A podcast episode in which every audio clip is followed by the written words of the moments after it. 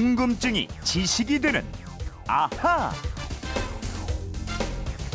네, 주간 아하 시간입니다. 지난 한 주 동안 풀어드린 궁금증과 그 핵심 내용들 김초롱 아나운서와 다시 정리해 보도록 하죠. 어서 오세요. 네, 안녕하세요.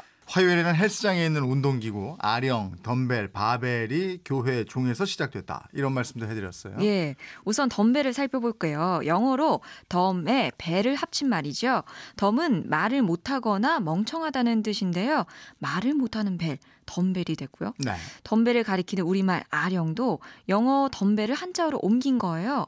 아자가 말을 못한다는 벙어리 아자에다가 방울 영자를 썼으니까 벙어리 방울이다. 이런 의미입니다. 네. 그리고 역도 선수들이 들어올리는 바벨도 영어로 바가 긴 막대기, 뭐 지렛대 이런 뜻이니까 예. 네, 바벨은 벨 두 개를 양쪽에 놓고 그 사이를 바, 긴 막대기로 끼웠다 이런 뜻이라고 그랬죠? 그렇습니다. 그리고 요즘에 캐틀벨 운동 많이 하시는데요. 이거는 쇠공이에 손잡이가 달린 이 모습이 손잡이 달린 주전자 닮았다고 해서 주전자를 뜻하는 캐틀에 벨자를 붙인 겁니다. 네.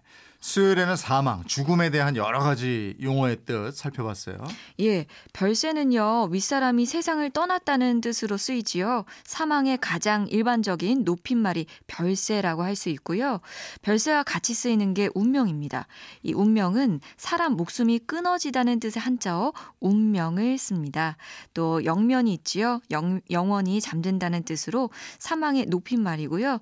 고인이 되었다는 뜻의 작고도 이 높임말의 일종입니다. 네. 별세나 영면보다도 훨씬 더 높은 말도 있잖아요. 예. 서거도 있고 더 옛날에 왕조 시대에는 임금이 세상 떠났을 때 붕어라고 그랬잖아요. 맞습니다. 하늘이 무너지는 일이다. 그래서 천붕 이렇게도 얘기했다고 그랬죠. 예, 예.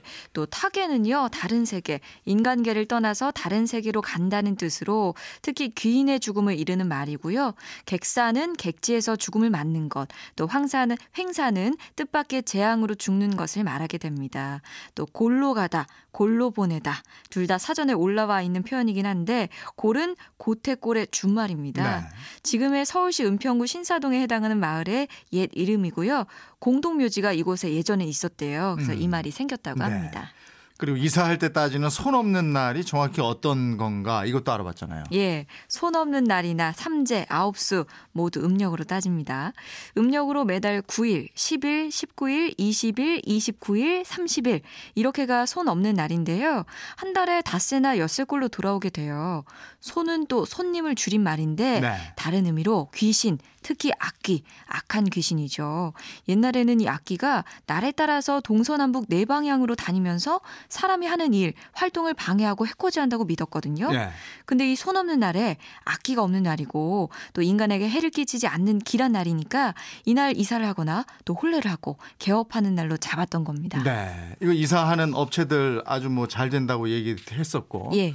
덩달아서 짜장면 집도 잘 되다. 맞아요. 그래서 그날 짜장면 드시러 갔다면서요. 맞아요. 중, 중국집에 가서 짜장면 먹었습니다. 네. 짜때매요. 좀 짰어요. 다음에 군만두 서비스 주시기로 했어요. 예. 지금까지 주말판 아하 김초롱 아나운서였습니다. 고맙습니다. 고맙습니다.